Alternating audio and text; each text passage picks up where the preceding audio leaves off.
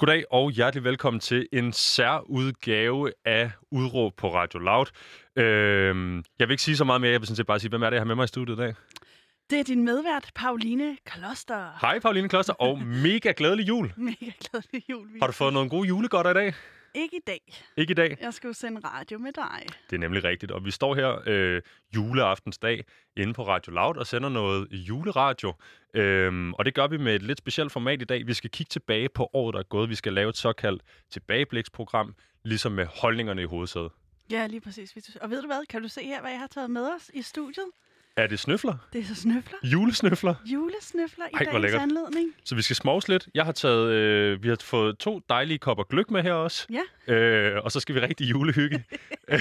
Øhm, Pauline, øh, jeg vil lige fortælle øh, dig og lytterne lidt om, hvad der skal ske, fordi øh, som sagt, så lytter du derude, lytteren til juleudråb. Øhm, det vi skal i dag, det er, at vi skal øh, lige kigge lidt tilbage på der, hvor mig og Pauline, vi startede i år. Det skal vi ikke bruge forfærdelig lang tid på, men det var altså sådan, at både mig og Pauline er blevet ansat på den her radio, og har lavet radio de sidste ni måneder. Øhm, vi lagde ud med at lave sådan nogle tilbage, eller sådan nogle mød hinanden programmer Mm. øh, tilbage i, det må være Kan du huske det? april. Dog, ikke helt godt. Øh, jeg kan huske, øh, at, at vi møder hinanden for første gang og alt det der. Mm. Øhm, men det kommer vi tilbage til. Det skal vi, og så skal vi... Øh, hvad hedder det? Øh, du har taget tre klip med, jeg har taget tre klip med. Ja, og jeg vil bare lige sige til dem, der sidder og lytter med, at jeg ikke kender øh, manuskriptet. Jeg har ikke været inde over det på forhånd, så jeg ved ikke rigtig, hvad vi skal. Udover at jeg har taget tre betydningsfulde klip med. Lige præcis. Øh, det har jeg også gjort, og så kigger vi ligesom på året, der er gået i en udråbsholdningskontekst. Øhm, og så til sidst, så bliver der måske lige fem minutter til at snakke, øh, snakke lidt juleri, tror jeg. Øhm, ellers så skal det ikke være forfærdeligt jule, tænker jeg. Øhm, men jeg vil starte med... En rigtig julenisse. Jeg ved, du er det, og jeg glæder mig så meget til at komme hjem til det store øh, bord med, hvad hedder det, jeg ved ikke, om der er steg eller anden i år, faktisk. Øhm, men det glæder mig super meget til at komme øh, hjem til måske at åbne nogle gaver. Uh, øh, Pauline, øh, jeg vil starte med, når man laver sådan et tilbageblæksprogram her, så kunne jeg godt lige tænke mig at høre, øh, det her år har jo været crazy. Øh, det har været crazy sådan for os to, fordi vi er kommet på en ny sti, men det har også været crazy, hvis man kigger sådan øh, lidt mere med internationale briller. Øh, Mm. vi lagde ud med øh, noget, nogen troede ville blive til 3. verdenskrig i Iran, og så var der skovbrand i Australien, så kom coronaen, og der er sket øh, alle mulige andre. Nogen vil sige, Kobe Bryant var død. Mm. Sådan nogle Det- ting. Det ved jeg slet ikke, hvad med. Det var en basketballspiller, der Ja, desværre styrte ned en helikopter. Men Pauline, så jeg vil gerne give dig øh, muligheden for at øh, lige at kommentere på din vigtigste, skøreste, fedeste, whatever oplevelse i 2020, hvis du kigger tilbage på det her år, der er gået. Altså, hvad tænker du der, når du siger sådan? Altså, er det radiomæssigt? Er det privat? Er det... Hvad er det første, du tænker tilbage på, når jeg siger 2020? Åndeligt? Eller åndeligt, ja. Uh, øh, nej, altså det tror jeg faktisk er, jamen altså bare øh, vild, vildskab, vil jeg sige. Både med øh, altså Black Lives Matter øh, demonstrationerne, der var, har øh, floreret over hele verden næsten, ikke? Og øh, sexisme, MeToo, øh, Sofie Linde, altså corona, øh, klima. Altså jeg, jeg synes, det har været et øh, år, der har været sat på spidsen på sindssygt mange punkter. Så er det også året, hvor jeg har fået mit første øh, voksenjob. Mm-hmm. Som radiovært. Jeg er ligesom dig, ikke? Yes. Og øh, det synes jeg har været øh, både sjovt og vanvittigt hårdt. Øh, det er også året, hvor jeg første gang skulle opleve, hvad det vil sige at være stresset. Mm-hmm. Øh, men jeg har fået meget ud af det, og jeg er, øh, har bestemt ikke øh, fortrudt året, hvis det er en ting. Altså hvis man kan fortryde et år. Putte det hele i en eller anden taske og pakke det væk. ja. Og der var mange ting, øhm, men jeg hørte dig både sige øh, thumbs up til noget vildskab og noget civil ulydighed ude, det, ude den store hvide verden, Black Lives Matter osv. Mm. Mm. Øh, noget på den private front i forhold til både at, at, at få en fed mulighed for at lave noget radio, og, og hvad der så ligesom kommer med Ja, det. men hvad af- med dig? Jamen jeg tror, altså når jeg tænker tilbage på det her år 2020, så tror jeg for mig, det bare kommer til at være corona-året. Er det rigtigt? Ja, fordi det var så, altså jeg lavede ud med at få corona den 11. marts. Ja. Og der, øhm, der ligger jeg, jeg er lige kommet hjem øh, i en lejlighed, jeg kunne få for mig selv. Og Du ligger, har været på skiferie. ja, jeg har været på skiferie. One of those Vi skal, rich nej, jeg, nej, nej, nej, jeg tror det ikke mere. Jeg tror det ikke mere. Jeg tror det ikke mere. Jeg har ikke noget, jeg gør. Jeg, øh, ej, det ved jeg ikke. Øhm, jeg kom i, øh, hjem og skulle øh, være i isolation på den her øh, sofa, og så tænder jeg for nyhederne, og så kan jeg se, at statsministeren lukker landet ned, og der har jeg lige fået konstateret den her virus, så det fylder helt vildt meget for mig den der mm. tidsperiode. Øhm, og jeg var heldigvis ikke syg. Jeg har ikke døjet med senfølger. Øhm, så der, kan man, der er jeg heldig. Mm. Jeg var ikke specielt syg, det, var ikke, det tog ikke specielt store omkostninger for mig, men så synes jeg også bare, at året kom til at handle meget om corona. Både mm. fordi det fyldede meget medierne og alt muligt andet, men også fordi vi har haft nogle mennesker inde i det her program, som er blevet påvirket af det mm. på alle mulige forskellige tidspunkter. Det skal vi også snakke om lidt senere. Øhm, har du noget andet, du vil sige om året 2020, vi går videre? Altså, simsalabim. Øh, jeg ved ikke rigtigt, det har jeg sikkert, men jeg kan ikke lige komme på det på stående fod. Du skal, bare, du skal bare være velkommen til at bryde ind. Det skal jeg nok. Råbe, hvis du kommer i tanke om et eller andet fedt, der skete. Og må jeg lige kommentere noget andet? Selvfølgelig. Jeg synes, det er virkelig underligt at stå på den her side af, af pulten. Jamen det er fordi, det kan man jo ikke se derude, hvis man lytter, men uh, Pauline og jeg er jo som regel værter på det her program, og uh, det vil sige, at vi står over ved værtsmikrofon 1, altid. Mm. Nu har uh, jeg sat Pauline over på gæst 2, som er over på den anden side af bordet inde i studie 3 ude på Christianshavn. Det siger jo ikke som uh, lytterne så meget nødvendigvis, men Pauline er altså på den forkerte side af bordet, så at sige. Ja. kan du klare det? Ja, ja, jeg synes, det er sjovt. Fedt. Uh, Pauline, um, i starten af året, det første program, hvis man går ind på uh, Spotify eller andre steder, man hø- uh, hører sin podcast, og finder vores uh, udråb, uh, altså udråbskanal derinde, ja. så kan man se, at um, hvad hedder det, det første program, der bliver legnet op, hedder Mød Vitus og Mød Pauline. Det var uh, en, jeg vil nærmest sige, det var en slags opgave, vi fik af vores øh, daværende producer, eller hvad man skal kalde øh, ham. Ja, redaktør. Skud til Thor Arnbjørn øh, som sagde, øh, hvad med at lave et program, hvor I ligesom får hinanden introduceret? Fordi det var man, faktisk min idé, Visus. Var det din idé? Mm. Oh, nej. Ja. Står jeg tager den fra dig? Dammit, ja. Pis. Øh, vil du så ikke fortælle lidt om din idé? Hvad var idéen med det så? Jo, at man ligesom skulle møde øh, de her to nye værter på udråb, fordi jeg tænkte, at vi fik, øh, vi fik jo nogle restriktioner i starten. Der måtte vi ikke lave en Teams radio, som var det, vi var ansat til. Vi skulle nærmere lave øh, altså et kvarters radio fire gange om dagen. Hvilket var en sindssygt underlig oplevelse, fordi vi havde bare begge to en optager derhjemme, og det var ligesom det. Mm-hmm. Øh, og så skulle vi ringe rundt og så videre og så videre, og de eneste to mennesker, vi faktisk kunne møde, det var hinanden. Ja. Og så tænker jeg, øh, det kunne være vildt sjovt at lave, øh, altså, så man også kom lidt ind under huden på både dig og mig, øh, øh, så lytteren ligesom også fik et, et kendskab til, hvem det er, der står bag mikrofonen, og ligesom øh, bekender kulør, kan man sige det, fortæller, hvad der rører sig, og hvad der ikke rører sig. Øh, i det indre liv. ja, ja, fordi man kan sige, en del af vores format er jo også, at det er altid dig og mig, der står bag mikrofonen. Ja. Ved du, hvad jeg kan mærke? Hvad så? Jeg kan mærke, at jeg bliver... Øhm, jeg slapper mere af herover, end jeg gør derovre på din plads, altså når jeg er vært. Jamen, du står heller ikke med tasterne foran dig? Nej, det er Eller ansvaret for flowet her, eller noget. Er det ikke ret? Så jeg kan bare ævle og bævle. Jeg bliver også lidt fjollet, kan Det kan være... Merry øh, Christmas. Vi står lige, Pauline, med en 20-30 programmer tilbage, til vi har lavet 200. Mm. Øh, jeg tror, vi har lavet omkring 175 programmer også to i år, øh, indtil videre. Øhm, det kan være, at vi skal have dig over på den anden side af bordet igen her, øh, når vi rammer program 2. Nej, det siger du ikke. Mm. Det skal du ikke have noget af. Så kan det være, at vi bytter plads, og jeg kan få lov at slappe lidt af. Øhm, hvad... Øhm, som sagt, vi startede med de her Mød Pauline, Mød Visus-programmer. Hvad er der sket med den Pauline, man kunne høre på det bånd, jeg lavede med dig siden da?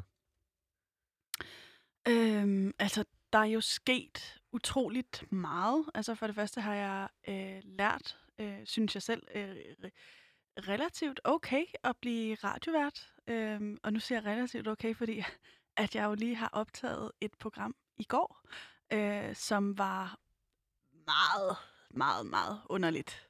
Ja. Øh, jeg tror simpelthen, jeg blev pranket for første gang, og det satte virkelig mine radiokundskaber øh, på en prøve.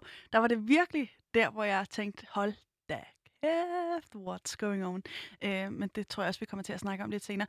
Så, har du taget et klip med, ikke? Jo, jeg har nemlig taget det et øh, klip med fra den øh, seance. Øhm, hvad der ellers sket med mig? Jamen, altså, der er jo sket meget. Jeg flyttede. Øh. og der er også ikke sket meget. Det er Jamen, en svær det. størrelse at sætte ord på, synes jeg. Og et vanvittigt år. Ja. Øhm, jeg tror, jeg kan sige det samme. Der, der er sket helt vildt meget, så der er ikke sket så meget alligevel. Øh, du er også flyttet. Jeg er også flyttet. Jeg ved, om jeg har flyttet to gange. Det plejer at have været inden for et års tid. Nej, det er blevet til en enkelt gang, tror jeg.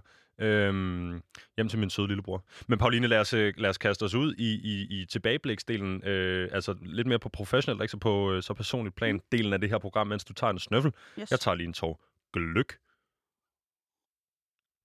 Det må man jo godt, når det er juleaften. Øhm, Stag.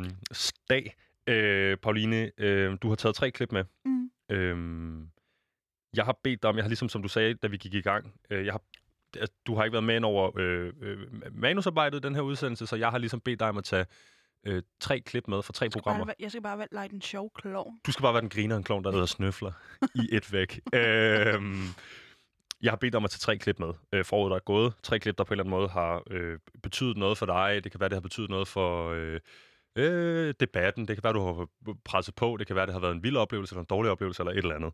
Øhm, men jeg tænker, hvis vi tager den fra toppen, det første klip, du har øh, taget med, det hedder Trump sort for. Mm. Vil du sige noget om det, inden vi skal høre det, eller skal jeg spille det først? Øhm, jeg kan sige, at det er for... Ej, nu har jeg munden fuld af trøfler. Vældig uprofessionelt. Øhm, det er øh, Tobias Weisse, som er formand i Dansk Folkepartis Ungdom. Øhm, og øhm, han mener altså, at Trump unødigt er gjort til det sorte form. Skal vi høre klippet? Lad os høre det. Jamen, mit udråb her i øh, dagens program, det er, at uh, Donald Trump han er blevet gjort unødigt til det sorte får. Altså, når vi kigger på den mediedækning, der har været simpelthen af ham. Det var Tobias Weisses øh, stemme. Det var en, en fin, en fin gen, gentagelse af det, du lige havde sagt. Pauline, hvad er, der, hvad er der ved det her program, der gør, der gør det til specielt for dig? Du, du sagde ikke, hvordan klip nu skulle bruges. Jeg kan se, at de næste klip, du har taget med, er lidt længere. Okay. Øh, hvad spurgte du om, undskyld? Jeg spurgte, hvad, hvorfor er det, du har taget det her klip med? Hvad betyder det for dig? Øhm, jeg tror bare, altså, øh, Tobias Weisse er øh, jo som sagt formand for Dansk Folkeparti, og han mener, at Donald Trump unødigt er gjort til det sorte for. Mm-hmm. Så har vi fået det på plads tredje gang også. Og jeg synes, det er... Øhm, hvordan skal jeg sige det? Jeg, jeg føler bare, at jeg hver gang jeg er øh, i selskab med Tobias, så øh, udvikler det sig i en retning, jeg faktisk ikke havde set komme. Og øh, i det her program, der taler han om, hvordan øh, altså Trump bliver øh, reduceret i medierne. Han fortæller ligesom, altså udlægger fuldstændig øh, sort på hvidt, at Trump har skabt en masse resultater, men han er, øh, altså han, han er ikke populær. Det er ikke populært at støtte Trump. Det er det i USA, det er det absolut ikke i Danmark. Mm. Og det kan også diskuteres, om det er det i USA. Det ved du meget mere om, end jeg gør. Du var jo derovre. Det glemte jeg at nævne, da du spurgte mig, hvad der var sket i år. Det var ellers fedt. Hvad siger Tobias? Er, er Tobias uh, Trump-supporter i øvrigt? Det er han nemlig. Altså, han, han støtter Trump. Han er svært ved hans retorik og så videre og så videre. Men det, der virkelig øh, gjorde indtryk på mig, det var, at Tobias også selv er blevet gjort til det sorte for, i hvert fald i øh, blandt vores generation. Altså, det har været ekstremt, eller det har været upopulært at øh, støtte Dansk Folkeparti og være en del af Dansk Folkeparti som en, en ung mand på mm. vores alder. Og det gjorde... Øh, og den, den øh, hvad skal man sige, sammenkobling eller sammenfald, det synes jeg var mega interessant og øh, mega ærligt og øh, sårbart. Hvad gør det ved dig som radiovært? Øhm, altså, jeg kan virkelig godt lide, når, øhm, når der er nogen, der har noget på spil. Og det følger virkelig, Tobias havde. Han, øhm, øhm, han sagde det ikke bare, fordi det var noget, man skulle sige, eller sådan partipolitisk, eller noget i den dur. Han sagde det, fordi han virkelig mente det. Øh, og også hans egen historie med at blandt andet at få tegnet hagekors på hans forældres bil, og øhm, altså for hælde en, en kop vand ud over sig, og øh, sådan nogle ting, ikke? Altså sådan relativt voldsomt. Mm-hmm. Voldsomme oplevelser, som jeg måske ikke havde, havde tænkt over tidligere, at det var en, en del af det at være i Dansk Folkeparti's ungdom. Altså, at man ligesom må... En ting er, hvad man skal stå på mål for rent holdningsmæssigt. En anden ting er så, at der er folk, der går ud i den virkelige verden bag, bagom... Ja, altså, det er så upopulært. Ja, nok til, at man kan få tegnet tvastika på sin forældres bil. Mm. Ja, det virker voldsomt. Så virker det jo som en, øh, den øh, unge, unge politiker udgaven af at få hældt en spand maling over hovedet, det med et glas vand. Øh, ja. Han virker jo ikke så mærket af det, Tobias. Nu har jeg mødt ham flere gange. Mm. Øh, han tager det sgu meget altså, i stiv arm. Ja. Er det noget, man, øh, når du har taget det med i dag, øh, noget, der var specielt for dig i år, er det noget, du ligesom tænker, kan man, kan man lære noget af Tobias? Mm. Kan man, ja, det, det kan man da helt sikkert. Øh. Hvad, hvad tænker du? Tænker jamen, du, tænker man på, kan lære noget? Jamen, jeg tænker på, at man kan... Øh, nu er det jo sjældent os, der ligesom skal have holdningerne. Øh, mm. Øh, det er også der spørger dem, der har holdningerne, øh, til deres holdninger, så at sige. Øhm, ja, okay, det kan man godt. Man kan lære, at man skal behandle mennesker ordentligt, og det er, det er dialog, der skal stå forrest. Øh, også før... Altså, vold, har jeg mm. næsten lyst til at sige. Ikke? Hvad, med, hvad med det her med at stå alene med en holdning, eller ikke alene nødvendigvis, men at stå frem med en holdning, som er så upopulær? Øh, at det har konsekvenser på den måde i ens privatliv, og så, og så have den alligevel, og gå i radioen og tale om den, og i øvrigt, øh, han er jo, øh, mm. øh, som du selv nævner, øh, super aktiv i Dansk Folkeparti Ungdom, han er formand. Mm. Øhm, ligesom være ude og prædike det her budskab hele tiden, selvom det har konsekvenser øh, på den måde på hjemmefronten. Det tænker jeg da godt, man kan, øh, hvad hedder det? Øhm, Er det mm, prisværdigt? ja, nemlig, altså det er, øh, det, altså, det er jo Modigt. modigt, ja, i virkeligheden, Ja. øhm, et eller andet sted. Mm, ja, det er det. Hvad med, øhm, hvor, altså, har du haft ham inden? Tre gange, tror jeg. Tre gange? Jeg har ikke haft ham. Jeg tror, jeg har haft dem tre Du har haft ham tre gange. Er der noget, der har udviklet sig? Du, siger, du sagde tidligere, øh, når man har ham inde, eller når du har ham inde, så ender det et andet sted, hvor du måske har tænkt at skulle hen, men, det, men du kan stadig ligesom stå inden for det. Du synes stadigvæk, det bliver god radio. Mm.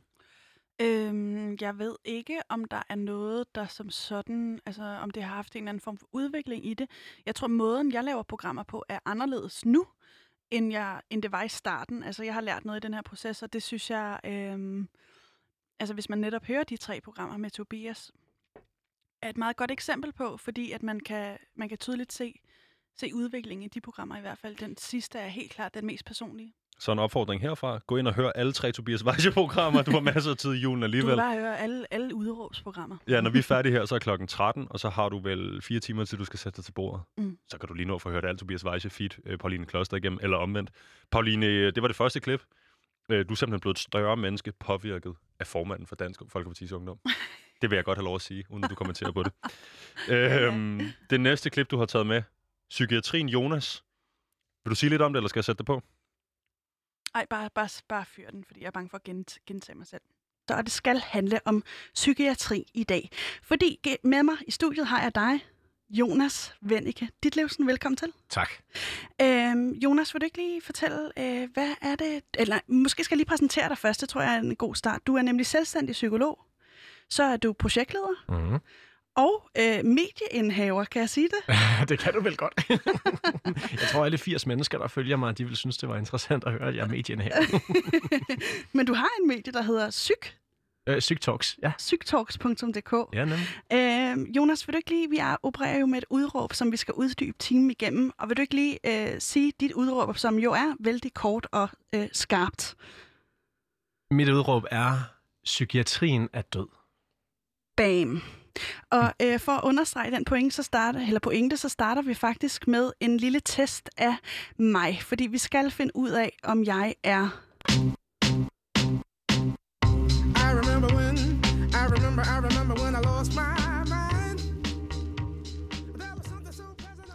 Det var altså ikke Pauline, der lige pludselig havde fået Jonas Vennike ind i studiet her juleaften. Det var klippet øh, fra en udsendelse, vi lavede i forrige uge. Øhm, Jonas Vennike, som sagt, øh, indehaver af mediet øh, og så videre. Hvad handler det her program om, Pauline? Hvorfor har du taget det med i dag? Det var jo to spørgsmål. Hvad handlede det om? Øh, det handlede om øh, Jonas, som jo er psykolog og har været ansat i psykiatrien, øh, som rejser den her enormt skarpe kritik, altså at psykiatrien er død. Og det, øh, I don't know, det var måske en, en direkte overraskelse, nogle af de pointer, han, han bragte på bordet. Hvad sagde han? Han sagde, at øh, øh, der, der bliver givet sindssygt meget medicin. Der er blandt andet noget, der hedder, eller de kalder ude i psykiatrien, kalder de det en forhammer, som er et præparat, der altså simpelthen øh, gør patienterne meget, meget, meget sløve, og som man får i forskellige sammenhæng. Ja, han fortalte, at han som studentermedhjælper på et værested havde udskrevet det her, eller udskrevet, udskrevet, men udleveret Mm. forhammeren i citationstegn, Til unge mennesker, ikke? som så var blevet helt tømmermandsagtig i dagen efter. og så. Præcis. Voldsom historie. Det, det, er det er netop en enormt voldsom historie, og øh, okay, en ting, der faktisk kom bag på mig, det var, øh, vi tog jo, grunden til, at jeg også lige tog den sidste bid med, hvor jeg, hvor jeg øh, ligger op til, at vi skal have den her, øh, eller jeg skal tage den her test.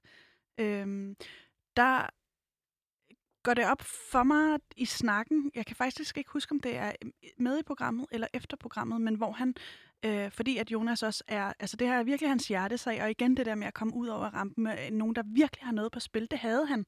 Altså han er, øh, jeg mener, han er 32, og han har sat hele hans karriere på spil, fordi at han øh,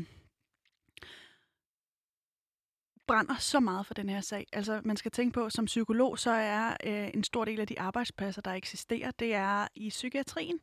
Og øh, han har ligesom udskrevet sig selv fuldstændig for den kontekst, fordi han har øh, rejst den her ekstrem hårde kritik.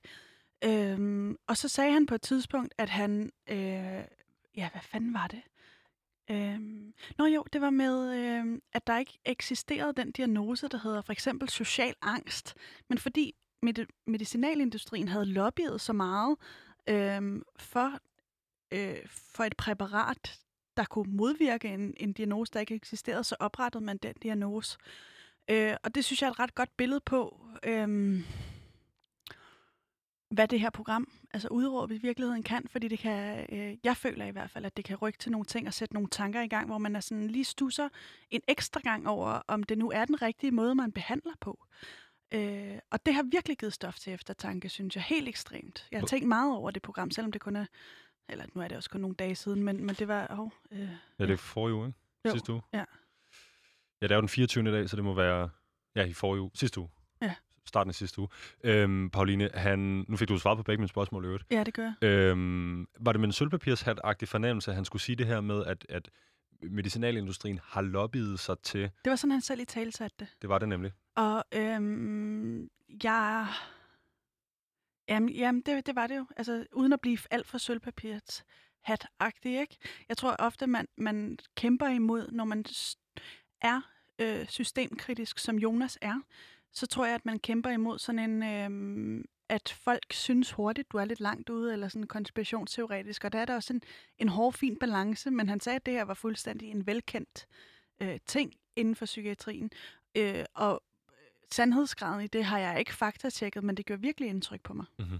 Og man kan sige, han kom jo ikke ned fra en eller anden kælder og måtte lige tage de sidste sølvpapirsrester af sig. Han kom jo med sin højgravide kone, Mm. øh, og som du selv har nævnt, øh, har været en del af, af, af psykiatrien og, og, og ligesom kender den her verden indenfra. Har han fået tæsk på ligesom at melde, med, altså øh, han var jo i udråb øh, på baggrund blandt andet en artikel, han har skrevet, så vidt jeg husker, i, i Information. Ja. Øhm, var det en oplevelse, at altså, var han blevet udskammet fra den her øh, verden, han kom fra?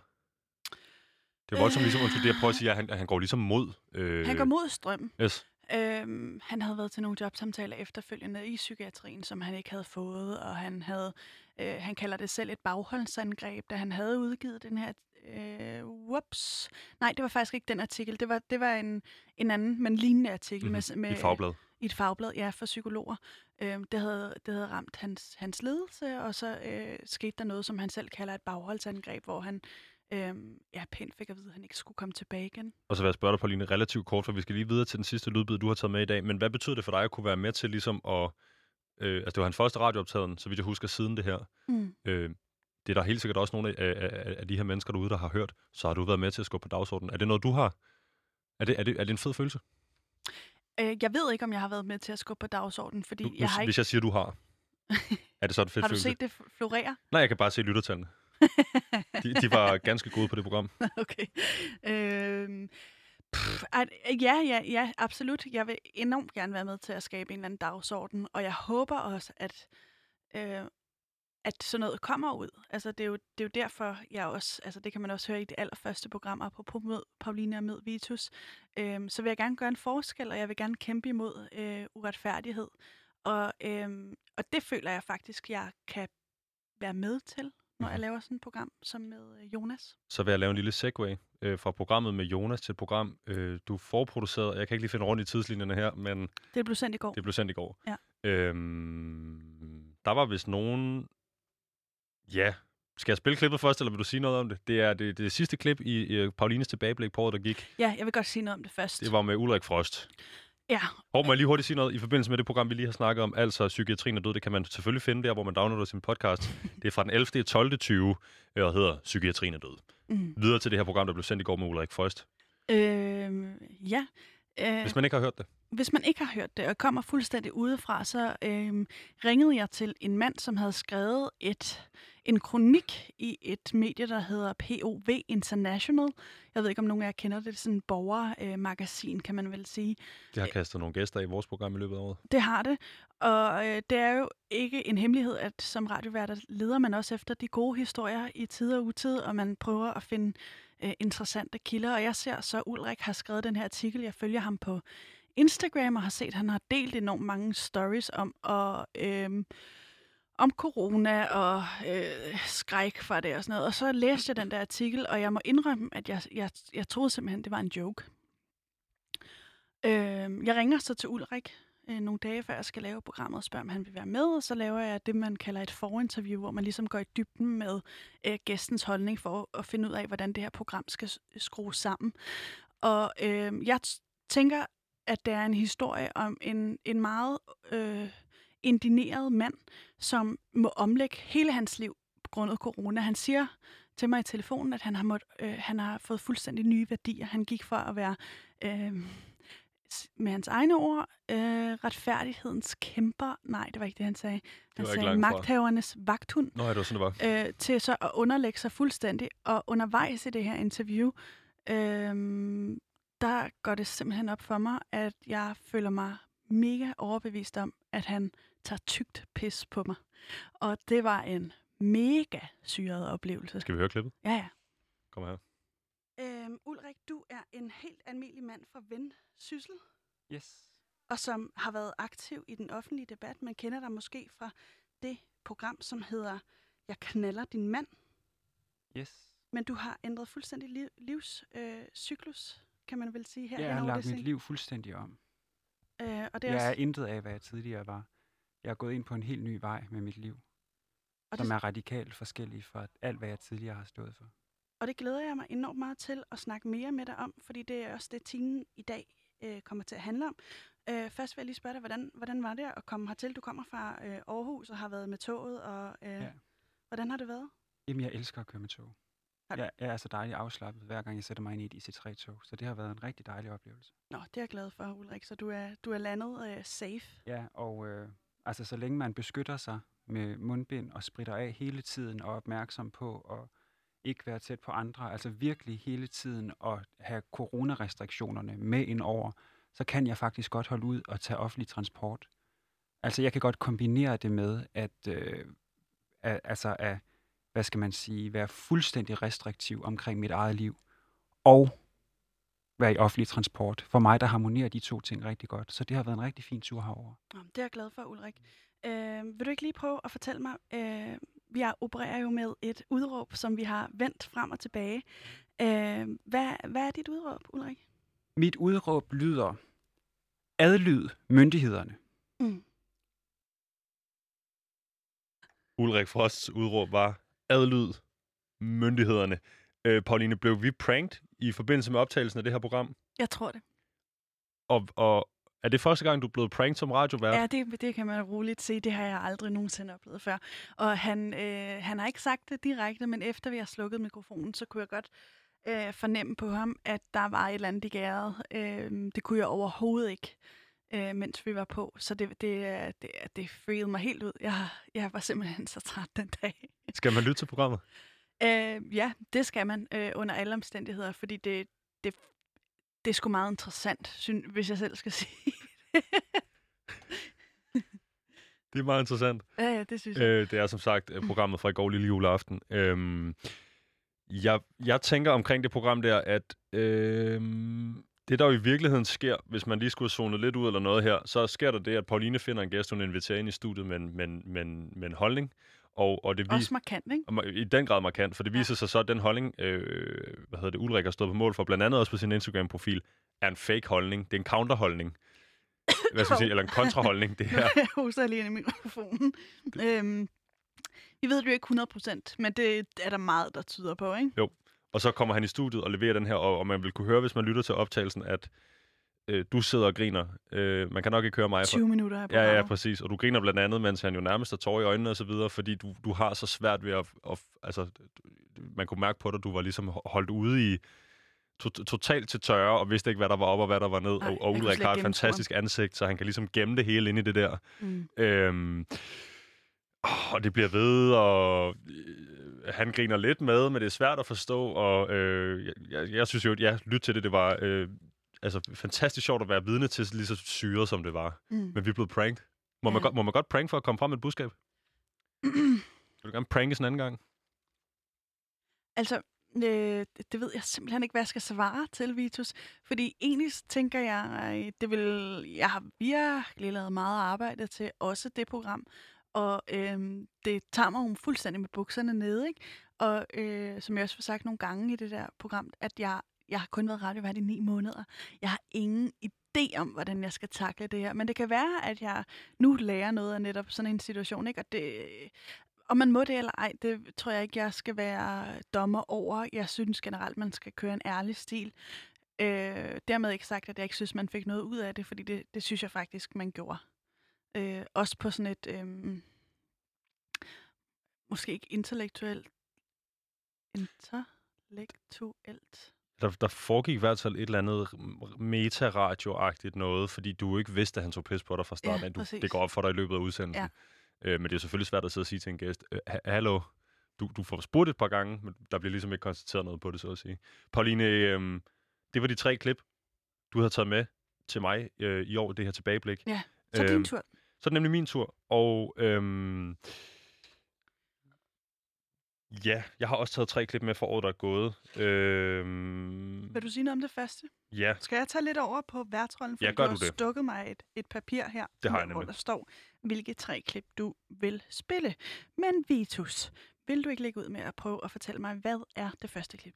det første klip, jeg har taget med, er et klip af Rebecca Sø Svendsen, som hvis nok har rekorden for den yngste, hun er, eller også er hun den næste yngste gæst, vi har haft i studiet, Mhm. på sin blot 16 år.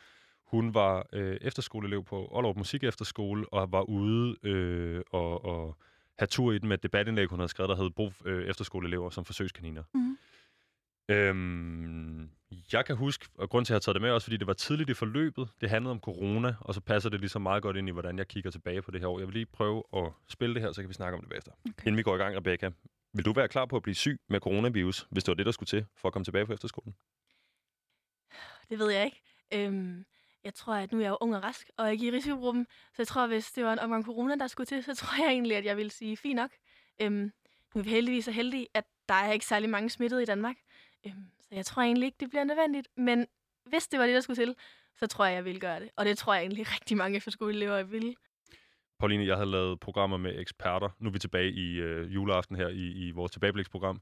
Jeg har lavet programmer med eksperter, jeg har lavet programmer med, øh, hvad hedder de, øh, voksne meningsdannere osv. Men hun var ligesom, det var første gang, jeg havde decideret barn inde i studiet. Øh, og, Øh, bare en ung menneske. ung kvinde i hvert fald, øh, som hvis forældre heldigvis hvis nok også var i mediebranchen, og derfor undskyldte de mig også, der havde glemt at få øh, lov af dem, og så videre, så videre. Men jeg følte bare, at jeg lærte en, en, en djævelens masse i forbindelse med det der program. Mm. Øhm, Hvad lærte du?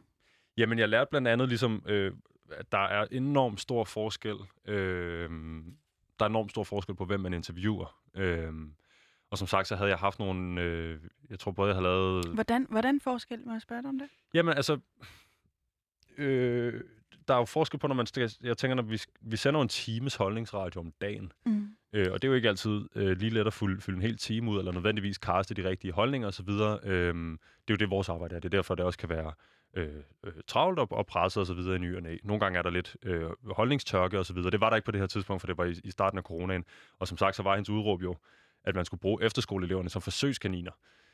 Øhm, så det var da god. Altså, det, jeg tænkte, det bliver et rigtig godt program, øh, og hun havde en masse at sige, men der er jo også ligesom det, det der med at finde, hvem er man selv som, hvem er man på, på, på værtiden af en mikrofon, øh, og, og hvordan kan det variere. Øh, Hvordan kunne det så variere? Altså, hvad fandt du ud af der? Hvordan var du der? Jamen, jeg tror, jeg, tror jeg, det var en af de første programmer, hvor jeg virkelig havde øh, lyttebøfferne ude, fordi øhm, det kan være, jeg tror, det kan være... Øh, altså, Rebecca var jo sådan set bare øh, en efterskoleelev, der ville have tingene anderledes. Øhm, så det, det der med at, at, at, at føle, at jeg havde et ansvar for at få hende til at lyde godt, øh, og stille nogle spørgsmål, der, der, der, der, der, der ligesom øh, gjorde, at hun kunne se bedst muligt ud.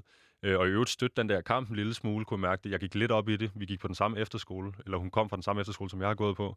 Øhm, min søster var på efterskole på daværende tidspunkt, og jeg ville super gerne have dem tilbage, så jeg kunne mærke, at jeg blev også en lille smule kapret af det der interview. Mm. Øhm, Og hvad lærte du? Lærte du noget af den oplevelse? Er det der med at blive kapret, når man står som værtsrolle og egentlig skal være øh, upartisk, ikke? jo, men det er jo det. Jeg tror... Ja, jeg tror, jeg har, jeg har i, i, i- i den grad lært noget af, hvor grænsen går. Altså i forhold til, men det er jo stadigvæk noget, jeg leger med. Altså, hvor, hvor, hvor, hvor enig må man være med gæsten, for at øh, den journalistiske integritet er smidt ud af vinduet, og øh, er der forskel på at være enig med en 16-årig gæst og en 45-årig gæst? Eller, dem har vi så ikke så mange af, men Er en du 30-årig nået frem gæst. til en øhm, konklusion på de undringer? Og jeg tror, det handler, øh, i stedet for at være fokuseret på, hvem, øh, hvad baggrunden er, eller hvor gammel personen er, så er det meget et spørgsmål om, at der kommer, som sagt, vi har næsten lavet 200 programmer. Det er næsten 200 forskellige mennesker, der har været forbi studiet og, og kommet med deres, med deres holdning og deres syn på livet. Folk er helt vildt forskellige. Mm. Øhm, Og så er det også det der med, at på en eller anden måde, jo, jo hårdere kritik de retter, øh, jo, jo mere øh, kan man gå til dem, ikke? Jo, lige præcis. Og øh, Rebecca var jo ikke ude med en jury eller noget mod... Mm. Øh, øh, hvad hedder de, folketingspolitikerne, men hun var altså super, super, super dygtig til at tale sin sag. Hun havde overvejet, hvad hun ville sige, kunne man mærke, på, hun havde en lille notesbog med, og, og der var ligesom... Jeg, tæ- jeg tænkte i virkeligheden lidt, da vi gik ind der, det er kun mig, den kan gå galt med nu. Hun er, altså, hun er super tjekket, 16-årig øh, øh, kvinde der, der havde skrevet øh, debatindlæg og været ude og, og, og, og kæmpe den her sag, og så øh, mig, der var helt grøn i, i et radiojob, og bare egentlig havde en interesse i at få hende til at se godt ud. Ikke? Nå, øh, Vitus, og øh, jeg kunne også godt tænke mig at spørge dig om noget andet i forhold til det klip. Fordi var det, øh, altså du har nævnt hendes alder nogle gange, Mhm. øh, var det grænseoverskridende at skulle ligesom være, være den, der øh, udfolder, øh, eller sådan, er med til både at prikke til og ligesom øh, skubbe holdningen der ud over rampen?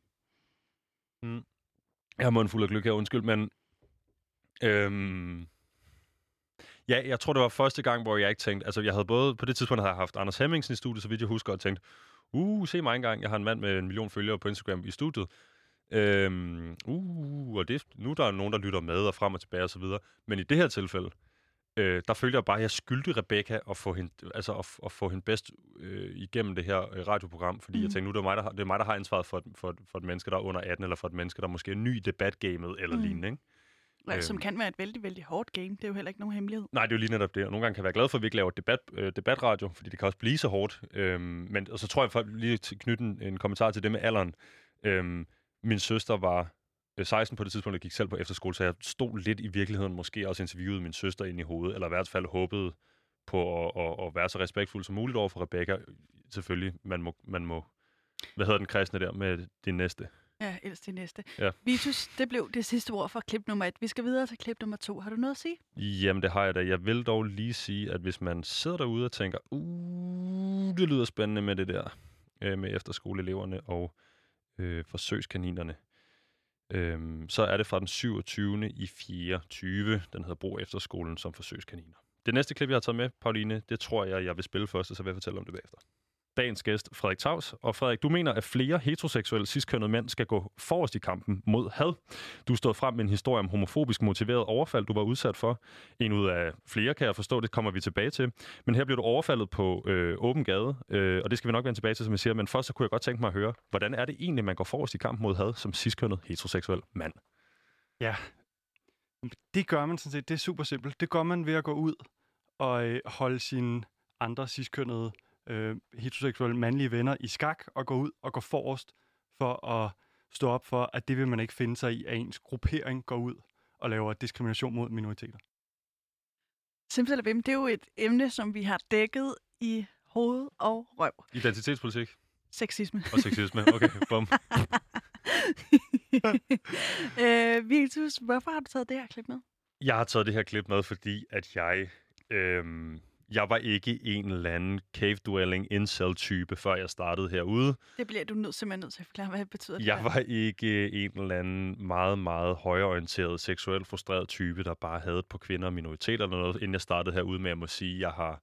Og det var jeg overhovedet ikke, vil jeg bare lige slå fast. Øh, men hold da op, hvor er der mange skønne mangfoldigheder ude i det her land. Øh, menneskeborgende mangfoldigheder, skønne minoriteter, der kan alt muligt, som jeg bare helt almindeligt ikke havde fået øjnene specielt op for, hvor store kvaliteter der var. Øh, så jeg har taget Frederik, øh, i øvrigt hedder han øh, Frederik Tavs, det ved jeg ikke, om jeg fik sagt Jo, det gjorde det. øh, Frederik Tavs, eller klippet med med Frederik Tavs her, øhm, fordi det var nok der, hvor det blev sat mest på spidsen. Øh, øhm, he, programmet hedder Heteroseksuelle ciskønnede mænd skal tage ansvar for had mod minoriteter. Men må jeg spørge, skulle du, skulle du til at sige noget om det program? Altså, nu skulle jeg bare til at sige, Der er mange mennesker derude, der er sindssygt spændende. men jeg skulle til at sige noget om mig selv i forhold til, at jeg har, jeg har, bare, jeg har bare lært, at øhm, jeg har, der er virkelig, altså der er nogle dagsordner. Du sidder med et smadret smil. der er nogle, Pauline, der er nogle dagsordner i, i, i dagens Danmark, som, som jeg, øh, kvæg min øh, meget kedelige, kedelige minoritetsprofil, nærmest ikke eksisterende minoritetsprofil, simpelthen ikke har fået øjnene op for. Hvad kunne det være? Det kunne blandt andet være, øhm, som Frederik siger her, at det er de hvide heteroseksuelle ciskønnede mænd, altså mig, der skal være med til at tage ansvar for hadet mod minoriteter. Øhm, det er jo så lige pludselig en, en, en, en et, man kan kalde det, det er det jo ikke nødvendigvis, men et minoritetsissue, hvor jeg bliver gjort til genstand for at løse det som hvid heteroseksuel ciskønnet mand. Mhm. Øhm, og de her ord, nu har jeg sagt det 50 gange nu her, men øh, ciskønnet og, og, og, og nogle af de andre ord, vi lavede en ordbog i løbet af det her program for, øh, hvad hedder det, kønsbegreber for dummies, øhm, det var bare, det var bare det var, en- det var farver nye verden for mig. Mhm. Altså, øhm, Har det gjort noget ved den og- måde, du opfatter det på? Jeg Køn tror, det har- Jamen, jeg, jeg, tror ikke, jeg tror ikke, jeg har fået øh, rykket så meget på mine overbevisninger, fordi jeg er øh, i, i udgangspunktet tolerant og, og, og næstekærlig og alt muligt andet. Øh, og jeg har ikke noget... Øh, ikke specielt mange fordomme og sådan noget, men jeg havde bare ikke beskæftiget mig så meget med det, og jeg kunne Mm. bare mærke, at Frederik er også to meter høj og tatoveret, og jeg kan ikke huske, om han havde rødt hår eller grønt hår eller noget den dag. Meget... Øh, Når du siger også, så er det fordi, du også er to meter høj. Du er godt nok ikke tatoveret, så vidt jeg kan se. Nej, det er ikke. Der er lidt mere kedelig. Øhm, men Frederik er bare, altså han er, sgu, han er, han er et festfyrværkeri, har en dyb stemme, og er, øhm, jamen stod, jeg kunne stå og kigge ham lige i øjnene der, og, og, og øh, vi kunne ligne hinanden på mange måder, og alligevel så var vi vidt forskellige. Øhm, og hans opvækst, han fortalte nogle fuldstændig vanvittige historier, hvor jeg bare, ja, ja, jeg har hørt det før, men jeg har ikke stået som den ansvars... Altså, det har ikke været mig, der har været ansvaret har haft ansvaret i en almindelig samtale med en minoritetsperson. Øh, haft ansvaret for den samtale. Det har man jo i den grad, når man er radiovært. Mm. Øh, så det var også ligesom noget med at lære gebærd, øh, gebærd i sig øh, steder, hvor folk kan være lidt mere følelses, øh, Følsom. følsomme, øh, og al respekt for det. Men, men, øh, men igen, ikke noget, jeg, sjovt nok, jeg har ikke været radiovært før, ikke noget, jeg har haft ansvaret for, nu skal den her samtale forløbe på en måde, hvor, hvor, hvor, øh, hvor alle føler sig respekteret osv. Mhm.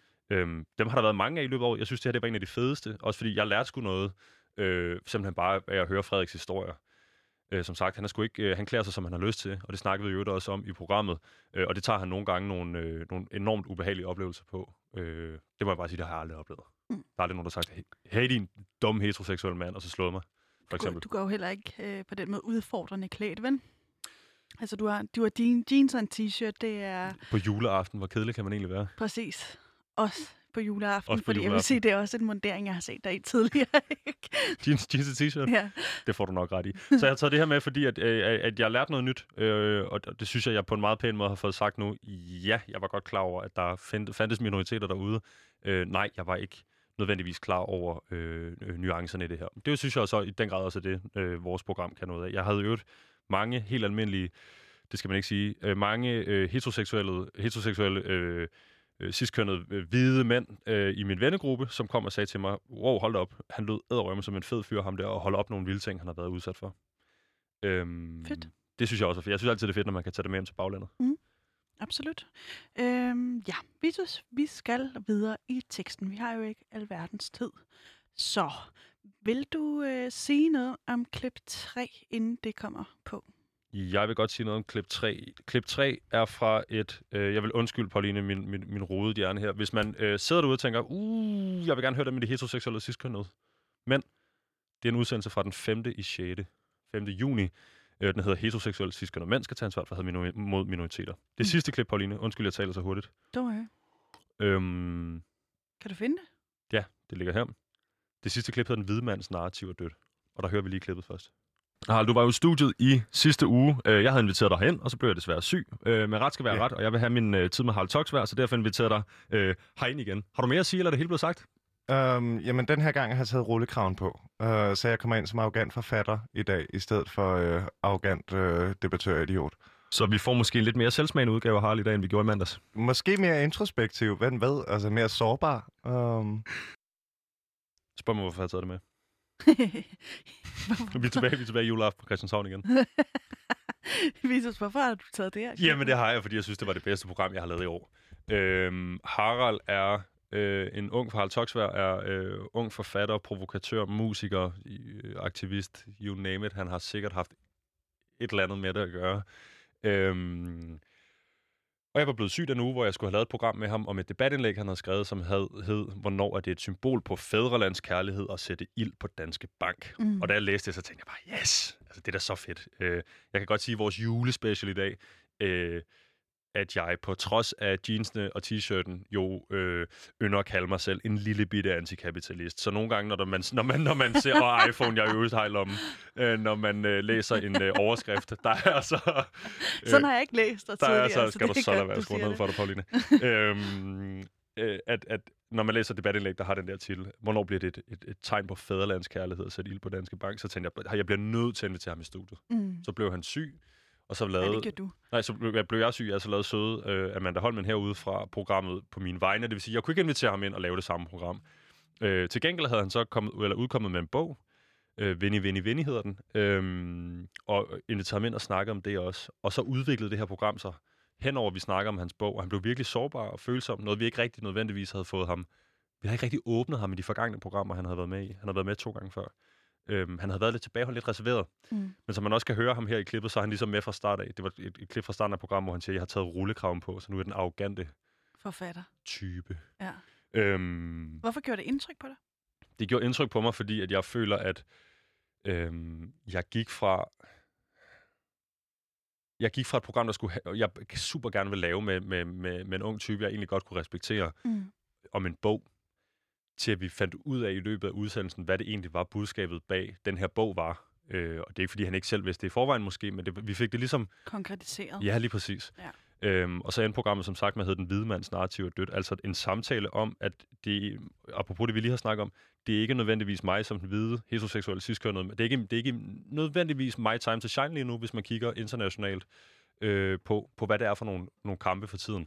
Øh, Harald gik så langt som at sige, han brugte eksemplet med Churchill, Mm. der siddet tilbage for øh, snart 100 år siden, og ligesom øh, løst et problem med en stor krig ved ligesom at, at, at skrive under på et eller andet, ja. Mens han har siddet og drukket champagne på en bar, og man kan se for sig cigarrøgen og Ja. de store lysekroner og sådan noget. Den der... Den, Storhedstiden. Ja, storhedstiden Den for den hvide mand. Lige præcis. ja. Altså, man kan sige, den, den maskuline fantasmes tid, fordi det er jo også noget bullshit, når man kigger tilbage på det. Og det var virkelig også det, der var i det her program, som var lidt fedt. Når man kigger tilbage på de historiske begivenheder, så er det jo ikke den hvide mand, der har, har ligesom vundet en krig. Det er jo, det er jo, det er jo, det er jo uafhængigt af, hvilken hudfarve de har.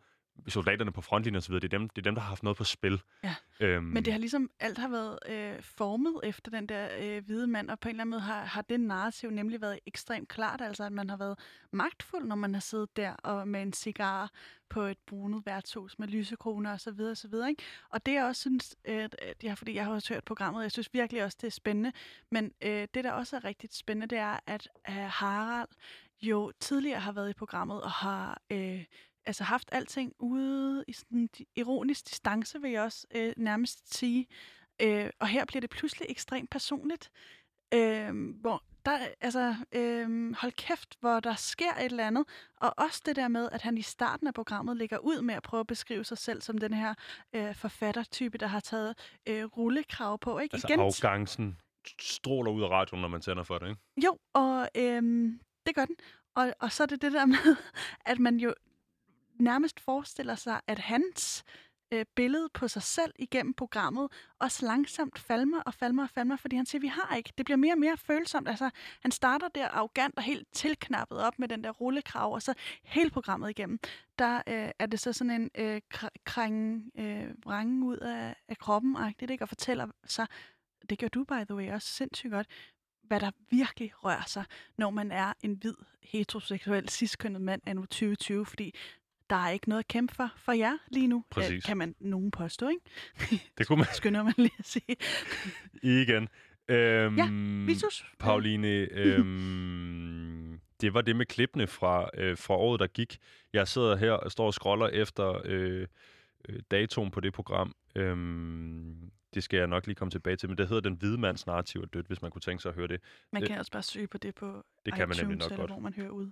Pauline, vi har godt og vel fem minutter tilbage af vores julespecial. Øhm, jeg synes, det er svært at kalde det julespecial eller et tilbageblikksprogram. Hvis, øh, først så kigger man lidt tilbage, så kigger man lidt frem og så videre. Vi står her, øh, klokken er 12, halv, 12.55 øh, juleaftensdag. Øhm, så jeg kunne godt tænke mig at stille dig her øh, lidt bløde spørgsmål til sidst afslutningsvis. Øhm, Bløde spørgsmål. Øhm, vi bliver lige på udråb. Ja. Nu, nu kigger vi ind i et nyt år. Øh, vi ved i hvert fald, at vi skal lave det her de første tre måneder af det nye år. Mhm. Øh, hvad er det, du glæder dig til? Øh, altså, hvis du kigger i en udråbskontekst, hvad er det så, du glæder dig til det nye år? Jeg glæder mig til at høre en masse om interessante og markante holdninger. Øh. Pauline, jeg prøver en gang til. Hvad glæder du, hvad glæder du dig til det nye år? Ej, jeg, jeg ved ikke, om jeg har noget, der sådan er så konkret, som det, du ligesom opfordrer til der, føler jeg jeg i starte? hvert fald. Ja, okay, please. Jeg glæder mig til, at de der vacciner bliver distribueret, så vi kan lade være med at lave flere corona-historier. For jeg, jeg er træt af det. Du har også været lavet virkelig mange. Det føler jeg. Jeg føler faktisk, det er mig, der har taget har corona-ansvaret på redaktionen i år. Det har du. Fuldstændig. Du har taget Øh, ansvaret for det kønspolitiske, ikke? Jo, det, det synes jeg også, du har taget en, et god, godt hug af. Men Vitus, jeg, jeg glæder mig til at øh, arbejde sammen med dig. Tak lige måde. Og jeg glæder mig til at lave øh, mega fed radio, forhåbentlig. jeg er ikke bare den eneste, der synes det. Må jeg så spørge dig om noget andet? Ja. Øh, det ved du lige så godt, som jeg gør, øhm, og det skal ikke blive alt for internt her mellem os to, men så vi, jeg kan lige kort sætte et ord på. Nej, det er lidt sent at sige det. Der, der er øh, kun så mange unge mennesker med holdninger udlandet. Er du bange for, at vi løber tør for holdninger i det nye år? Nej, det er jeg overhovedet ikke. Jeg, Hvordan kan du sige det så skråsikkert? Øh, fordi jeg synes ikke, det har været noget problem. Øh, by any time. Altså, det, jeg synes virkelig... Øh, Du følger også næsten 1200 mennesker på Instagram, ikke? Ah, lige præcis. Og Skud der Pauline Kloster. Pauline.kloster på Instagram. hedder jeg det. Det tror du gør. øh, nej, øh, nej, jeg er faktisk ikke bange for, at der er, øh, altså, der er folk, der mener noget om alt muligt, som jeg heller ikke har nogen øh, jordisk chance for at vide endnu, og jeg synes hele tiden, de dukker, dukker op. Altså, det danske landskab er fyldt med en, en altså, det, jeg ser det som sådan en guldmine af unge mennesker, man kan blive ved og ved og ved med at finde øh, nye perler, der ligesom ligger dernede og skinner og mener alt muligt om ting, jeg ikke vidste var en ting. Det var da meget malerisk sagt. Yes, Hvis jeg så må blive ned af din uh, tråd der, så synes jeg jo lidt, at coronakrisen har fungeret som uh, den her muslingeskal, der lukker ind over perlen, og så siger, at det handler meget om corona, og mange, meget, meget kommer tit til at handle om den her ensomhed, nogle unge har oplevet, eller den, mm. Noget af det psykiske dårligdom eller et eller andet. Ja, jeg ved ikke, øh, men jeg, øh, jeg, har, jeg, jeg tror også, du har været en magnet for det, fordi jeg må sige, jeg, jeg har ikke øh, i så høj grad i hvert fald, eller også har jeg bare ikke haft øjne og ører åbne for det, fordi jeg faktisk synes, det er sådan øh, lidt øh, træls i længden. Men Ikke? det er det. Det er simpelthen det. Jeg synes også, det er træls. Det kan være, det bare er real recognizes real, fordi jeg har haft sygdommen selv. Ja. Det kan være det. Det Pauline. Øhm, lige om lidt her, øh, for vi er lige ved at være færdige, der Mhm. skal du øh, fejre jul. Ja, jeg skal hjem til min family. Det var det, jeg skulle til at spørge, om du skal fejre jul med familien. Det skal jeg. Hvad står øverst på din øh, ønskeliste i år? Et keyboard. Det gik fandme stærkt med at svare på det. Ja. Har, har du set den store pakke øh, ligge derhjemme under træet, da du ser hjemmefra? Jeg har ikke, øh, jeg har ikke været derhjemme endnu hos min Jeg familie. skulle også til at sige, at du bor øh, jo øh, ude på Nørrebro. Ja. Men din kæreste må jeg vel godt sige. Ja, ja. Øhm, og ikke hjemme hos far. Øh, hvad med ind i det nye år? Øh, nytårsforsæt? Øh, altså til mig selv, privat. Ja, hvis, altså, det er jo blevet en, en dille og synes, at nytårsforsæt er, er, er ydt og åndssvagt. Jamen, så har jeg ikke nogen. Så, godt. Så, så vil jeg stille det her spørgsmål. jo, det har jeg. Øh, men jeg, altså, jeg skal jo lære at spille på keyboard. Nå ja. Det, er- det er en kæmpe ting, fordi det kan jeg ikke finde ud af endnu, så hvis jeg får det, så har jeg måske troet med at lave en intro-jingle her til. Og, Uh, så kan du, nu, kan du, nu blev truslen officiel også over for vores øh, lyttere, og Ja. de, de lytter, altså man er også en lojal lytter, hvis man sidder med til det her tidspunkt i julespecialprogrammet øh, med to minutter tilbage. Øh, kæmpe kærlighedsskud til jer, der stadigvæk er her.